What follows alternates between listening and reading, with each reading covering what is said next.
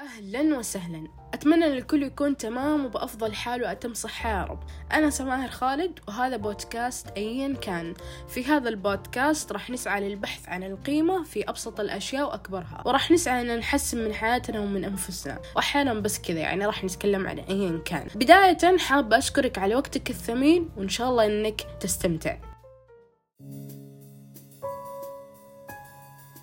حنتكلم عن شيء نكره إننا نحس فيه وبالغالب ما نعرف كيف ممكن إننا نواجهه أو نتعامل معاه أو ما نفهم إحنا بإيش قاعدين نمر أساسا. ما ندري إيش قاعدين نسوي إيش حنسوي إيش سوينا إيش ما سوينا بإيش نفكر إيش المفروض نفهم. ما إحنا عارفين نركز نجتهد بس ما وصلنا. من فين نبدأ؟ ومتى نخلص؟ وتساؤلاتنا كثيرة ومتشتتين. إذا كنت مهتم بأنك تعرف معنى التشتت وأعراض التشتت وليش نتشتت وكيف ممكن نتعامل مع شتاتنا ونواجه أسبابه بحيث إنه ما يتمكن مننا ونقدر نرتاح ونصير أحسن حلقة اليوم أكد لك إنها حتفيدك.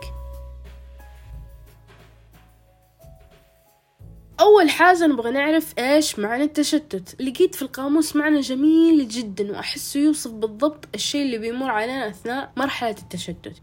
يقول لك القاموس لم يتركز في نقطة واحدة. اتجه إلى عدة أمور معا. انتقل من شاغل إلى شاغل. تفرق بمعنى أنه تشتت انتباهه. يعني أنك مش قاعد تركز على حاجة واحدة قاعد تتجه لعدة أمور مع بعض آه تنتقل من من حاجة لحاجة ثانية وتشتت انتباهك. أحيانا لما بنمر بضغوطات ومشاكل الحياة العامة ولما تتراكم علينا أمور ومهام ومسؤوليات في آن واحد بتأثر على تفكيرنا وتشتت انتباهنا بحيث إننا من كثر تعدد الأمور اللي بنحاول نركز عليها كلها مع بعض نعجز إننا نركز أساسا مو عارفين نتمم أهدافنا. أكيد قد سمعتوا عن شيء اسمه تعدد الأهداف. أحيانا لما تهتم بأكثر من هدف في وقت واحد ما تقدر تنجز ولا شيء من دي الأهداف. بينما لو أنت عارف إيش أهدافك وقاعد تعطي كل هدف مساحته وفترته ووقته وجهده واهتمامه تقدر تنجز هدف ورا هدف. مثلا لو أنا قررت أني خلال سنة أجيب معدل عالي في الجامعة وأفتح مشروعي الخاص وأكون صانعة محتوى رائع وأتوظف وأواظب على الجيم وأغير من نظامي الغذائي. يا جماعة شوفوا كثرة الأهداف. بحيث إني نهاية السنة بكون طالبة ممتازة موظفة مجتهدة صاحبة عمل خاص مشروعي ناجح وصانعة محتوى رائعة وصحية ما بين الجيم والتغذية السليمة. لو قررت إني أهتم بكل دي الأمور في آن واحد يمكن تجي نهاية السنة وأنا لم أنجز منها أي شيء. ومشتتة وبالي ضايع وممكن حتى لو أنجزت منها شيء ما أكون أنجزته بالشكل المرغوب أو أتممته تماما. يعني مثلا أكون بدأت في المشروع بعدين بطلت بعدين رحت النادي وسحبت دورت وظيفة عجزت أكمل فيها لأني مو قادرة أركز على دراستي. آه لأني أبغى أجيب درجة عالية في الدراسة. بديت في البودكاست نزلت حلقة وما استمريت فكلها مع بعض ما راح أقدر أتميز في أي واحد منهم. وهنا راح نوقف وقفة فلسفية. في الغالب إذا احتجت إنك تتميز في شيء لابد إنك تتخصص فيه وتعطيه تركيز عالي بدون أهداف أو مشتتات أخرى متعددة في نفس الوقت. لو أنا حاولت أحط اهتمامات على مقاس تركيزي راح أكون منجزة أكثر وأقدر أواجه مسببات التشتت. بحكيك هذه التجربة البسيطة اللي صارت معايا في الجامعة. أول سنة لي في الجامعة بمرحلة التخصص ما كنت أعرف إن المقررات اللي حدرسها حتكون باللغة الإنجليزية بحتا وأنا إنجليزيتي كانت مرة ضعيفة. اللي حصل يا جماعة إنه أنا تدوفرت ورحت نزلت سبع مقررات في سمستر واحد. الحاجة اللي صارت إني رسبت في أربع مقررات مرة واحدة. للأمانة كنت مرة مصدومة آه ومرة ترى الموضوع يزعل. أول مرة في حياتي أرسب بهذه الطريقة القاسية وأربع مقررات دفعة واحدة هذا شيء مرة مو خفيف على قلبي. كنت يا أخي أفتكر إن أنا عندي مجهود مرة كبير عشان كذا كان الموضوع مزعلني مرة. مع كثرة التجارب والتفكر ومحاولة الاستيعاب اكتشفت إنه أنا حملت نفسي فوق طاقتها وإني كنت أجتهد بطريقة خاطئة فما كان لجهدي أي نتائج لأني كنت فاقدة عنصر التركيز طول الوقت. أنا كنت مجتهدة ومندفعة ومتحمسة لكن ما كنت مركزة. وافتكر إني كنت أشتغل وأدرس وأسوي أشياء مرة كثيرة مع الدراسة فمتشتتة لا محالة قررت اني في المستوى اللي بعده أنتبه على المقررات اللي حنزلها وأدرسها بمعنى إني أحاول أحافظ على عنصر التركيز. قمت نزلت خمسة مقررات منها السهل ومنها الصعب. والحمد لله فعلا معدلي ارتفع وظل يزيد وصرت أكلف نفسي على حسب قوتي وقدرتي واستيعابي عشان أقدر أستمر وأنا محافظة على عنصر التركيز عشان ما يضيع جهدي واجتهادي. مستواي تحسن والإنجليزي حقي صار مرة كويس مع الممارسة والاني كنت بحافظ على تركيزي. هذا الموقف علمني كيف ما أحمل نفسي فوق طاقتها وبدل ما أوصل لنتائج إيجابية مرغوبة أوصل لأقل نتائج وأحيانا أنصدم. فصرت دائما أحب إني أحافظ على تركيزي وأجتهد بطريقة صحيحة قدر المستطاع. وهنا بنسأل سؤال سئيل. إيش يعني إني أجتهد بطريقة خاطئة؟ واحدة من العادات الغلط اللي كانت تخليني أذاكر وأرسب إني كنت أذاكر وأنا مواصلة. في ليلة الاختبار كنت ما أنام لا أجلس أذاكر وأسهر واجتهاد ودفارة وأداوم سهرانة. أحيانا يومين متواصلة جهد في جهد ولما أجي أختبر ألقى نفسي ناسي أشياء مرة كثيرة. أجلس أتذكر أشياء بايخة تقهر أتذكر مكان الصفحة يمين ولا يسار مكان الفقرة فوق ولا تحت مكان المعلومة بين السطور. بس ماني فاكرة المعلومة.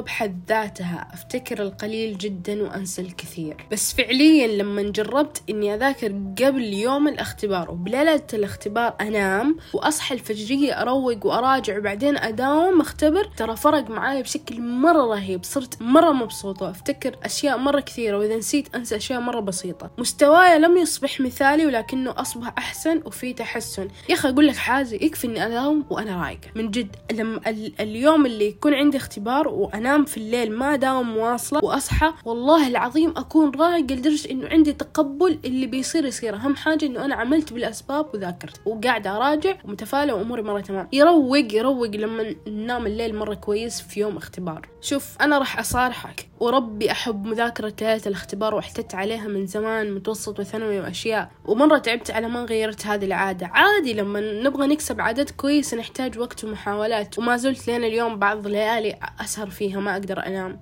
راح أحاول إني أوصل لمرحلة إنه أنا ما أحب إني أنا أداوم مواصلة في ليلة اختبار أو في يوم اختبار. طيب. نرجع لموضوعنا كيف ممكن إني أعرف إني فعلا قاعدة أمر بمرحلة التشتت هذه؟ إيش الأعراض اللي ممكن إني أحس فيهم؟ أحيانا حتحس إنك نشيط جدا وبنفس الوقت استيعابك بطيء جدا مندفع ومتحمس ما تقدر تركز لفترات طويلة تحس إنك تصدع لو حاولت إنك تكون مركز على التفاصيل الدقيقة لوقت طويل. تتملل لما تحاول تمارس نشاطات مختلفة ودائما تحس إنك لو مسكت مهمة وحاولت تركز عليها لحالها وتكملها لين النهاية ما تقدر. بطريقة أو بأخرى توقف تروح مثلا تشغل نفسك بأمور أخرى متعددة. في النهاية ما تنجز شيء. شرود ذهني. تواجه صعوبة في الإصغاء لفترات طويلة. تحس إنه حياتك مو مرتبة وتعجز تفكر كيف ممكن ترتبها. وكل ما رتبت أولوياتك وأمور حياتك ترجع تحتاس. تحس إنه حياتك في غالبية الوقت فوضوية.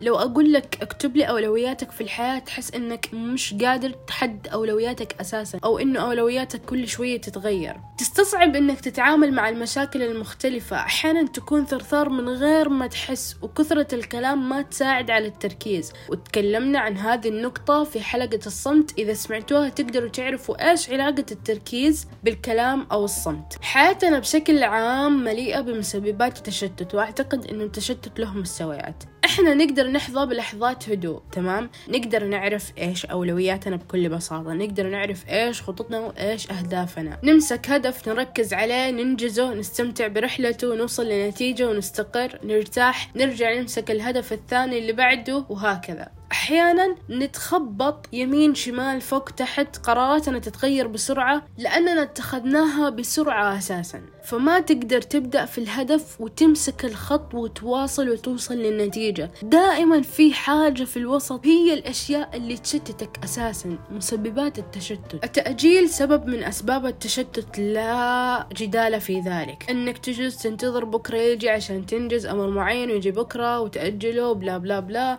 وتبدأ تراكم على نفسك الأمور وتصير تهتم بأكثر من أمر في وقت واحد وتتشتت وتفقد تركيزك. السعي للكمال واحدة من مسببات التشتت. okay المفروض إننا لو بننجز شيء ضروري تكون عندنا خطة واضحة عشان نقدر ننجزه بإتقان قدر المستطاع. لكن لما يكون هدفك هو الكمال مو إنك تتقن أو تتطور مع الوقت يمكن تعجز إنك تبدأ أساسا. مثلا أنا هدفي إنه يكون عندي بودكاست رائع ومؤثر. لو كنت أبتغي الكمال في هذا البودكاست كان دحين لسه ما بدأت. لأنه عشان يكون البودكاست حقي كامل حأحتاج مقر واستديو فريق عمل وإمكانيات احترافية وأشياء مرة كثير أبسط شيء ممكن يعقدني فيها التكلفة المادية. فعشان ما أتشتت بدأت بإمكانياتي البسيطة. قاعدة أسجل من الجوال وأنا على مكتبي بالغرفة والوضع مرة تمام وراح نكبر حبة حبة.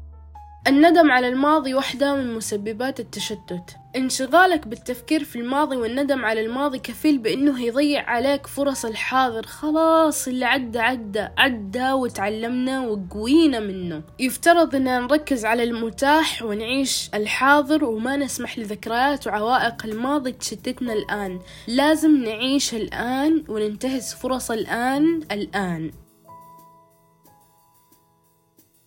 الممتلكات الكثيرة واحدة من مسببات التشتت. إحنا أي شيء نمتلكه يتطلب مننا طاقة ووقت وجهد ومال وعناية واهتمام. كل ما زادت ممتلكاتك اللي تحتاج منك كل هذه الأشياء زاد الضغط عليك. حاول ما تراكم الممتلكات. أشياء ما تحتاجها تخلص منها. وعلى هذا الطاري جربوا تقرأوا كتاب سحر الترتيب. حيفيدكم بشكل مرة رهيب في موضوع التشتت.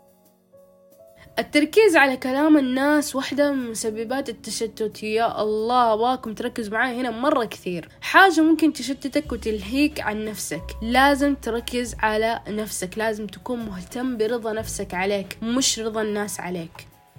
عيش حياتك بالطريقة والأسلوب والممارسات اللي أنت تحبها اللي لما تسويها تحس إنك مرتاح تحس إنك سعيد تحس إنك راضي تحس إنك مبسوط لدرجة إنه نفسك تسعد كل الناس معاك. شعور الرضا عن الذات شيء رائع. تعلم كيف ممكن إنك تكون راضي عن نفسك. مهما كان الشيء اللي أنت قاعد تسويه الآن بسيط وعادي رجاء كن فخورا به لأنك ستصنع له قيمة كبيرة في المجتمع وبين الناس فقط لأنك أظهرت فخرك وانتمائك لذلك. الناس اللي تحب تتشمت أو تستصغر بعض الهوايات والممارسات القيمة بالنسبة لممارسينها والغير قيمة بالنسبة لهم ما تقدر تتشمت على شخص فخور وواثق بنفسه راح تعاني منهم ومن تعليقاتهم في البداية لكن حاربهم بحبك واستمراريتك لهذا الشيء. شيء. بالنهاية راح يتعبوا ويروحوا يدوروا غيرك ينشغلوا فيه. الله يشغلهم في أنفسهم يا رب. التشتت حاجة مضرة وتسبب لنا عوائق أمام محاولة تحقيق أهدافنا أو ممارسة حياتنا بشكل طبيعي. التشتت شيء يأثر على نفسيتك وتركيزك. عشان نقدر نخفف التشتت أو نتجاوزه نحتاج نشتغل على أنفسنا. شهر وشهرين وثلاثة ممكن سنة وأكثر. وممكن بس يوم واحد من التفكر ينقذك من هذه المعمعة تماما. ولا بد إنك تركز على الأشياء اللي ممكن إنها تساعدك تتجاوزه. حدد هدفك حدد طريقك أو مسارك أو مهارتك اللي تبغى تتخصص فيها أو خطك المهني أو أيا كان. لازم تكون الرؤية حقتك واضحة واتجاهاتك محددة وأنت عارفها تماما. لازم تكون فاهم حياتك. أنا إيش هدفي من الدراسة؟ إيش هدفي المهني؟ إيش هدفي في الحياة؟ أنا أنا إيش هي نقاط قوتي اللي المفروض أركز عليها؟ لازم تكون عندك رؤية واضحة عن نفسك وعن حياتك. تقدر تبحث عن كيف أحدد أهدافي أو نقاط قوتي في أي مكان يوتيوب جوجل تسأل أو تستشير مختصين إلى آخر. لازم تحدد هدفك ومن بعد ما تحدد هدفك تأكد إنك حددت هدفك على أساس قدراتك ورغباتك. لابد إنه عقلك وطموحك تكون متعلقة بهذا الهدف. مو عشان صاحبتك راحت تتخصص تصوير تروحي تتخصصي على هذا الأساس. لا اكتشفي قدراتك بنفسك. Again على أساس رغبتك. انت إيش نفسك فيه؟ انت قوية في إيش؟ انت تبغي تتحدي العالم في إيش؟ انت مرة رهيبة في الطبخ عندك كذا قوة انك تنافس الطباخين يمكن تكون هذه نقطة قوتك فعلا. فانت دور على نقاط قوتك في شخصيتك ودور على رؤيتك في الحياة هدفك من الحياة إيش؟ بعد ما تحدد هدفك وتعرف على أي أساس انت اخترت هذا الهدف لابد انك تحدد استراتيجية للوصول لهذا الهدف. أوكي إحنا لما نبغى نوصل للهدف لابد إننا نعمل بالأسباب. في المفروض إن إحنا نحاول نفهم أفهم إيش هي الأسباب اللي أنا مفروض إني أشتغل عليها عشان أقدر أوصل لنتائجي اللي أنا أبغاها وأوصل للهدف حقي. بعد ما عرفت هدفك وعلى أي أساس اخترت هدفك وإيش الاستراتيجيات اللي حتسويها أو الأسباب اللي تعمل عليها عشان توصل له لازم تبدأ تخطط. التخطيط حاجة ما حد ينكر أو يستصغر نتائج التخطيط. أبسط حاجة في حياتك عود نفسك تخطط لها. أتعلم التخطيط ومارسه دائما دائما دائما. أخيرا حفز نفسك. أبغاك تركز معايا مرة كثير. على فكرة مهما حصلت تحفيز قوي من غيرك مو زي لما تؤمن بنفسك. مو زي لما أنت تكون مقتنع بنفسك ومهاراتك ونقاط قوتك. مقتنع إنك تقدر تنافس في هذا الشيء. مقتنع إنك تقدر تتعلم وتطور حتى لو أنت دحين مستواك جدا ضعيف. كل واحد مننا عنده أشياء في حياته أو ممارسات معينة أو كلام إذا سمعه أو أي حاجة يقتدي فيها مثلا أو ينتمي لها ترفع رغبته أو تحفزه إنه يبدأ ينطلق يسوي حاجة أو ترفع من نشاطه إنه يبدأ يمارس تجاربه أو يروح يكمل خطته أو أيا كان. أنت حاول تكتشف إيش الأشياء اللي في حياتك اللي ممكن إنها تعزز من ثقتك بنفسك وتحفزك أكثر. Again مهما حفزوك الناس مهما لقيت تحفيز من غيرك مو زي لما تحفز نفسك بنفسك. النهاية. أنا سعيدة لأنك قاعد تسمع لي لهذه اللحظة. شكرا لدقائقك ولثوانيك ولوقتك الثمين. ولكن كالعادة عندي سؤال سئيل قبل ما نختم. هل قد مريت بفترة تشتت في حياتك؟ وكيف قدرت تتجاوزها؟ أو إيش هي قصتك؟ ال like كافي إذا كان ودك تشارك بودكاست أيا كان لغيرك لأن كل ما زادت عدد اللايكات كل ما اليوتيوب اقترحوا على غيرك أكثر. أسأل الله أن ينفعنا وينفع بنا. That's it.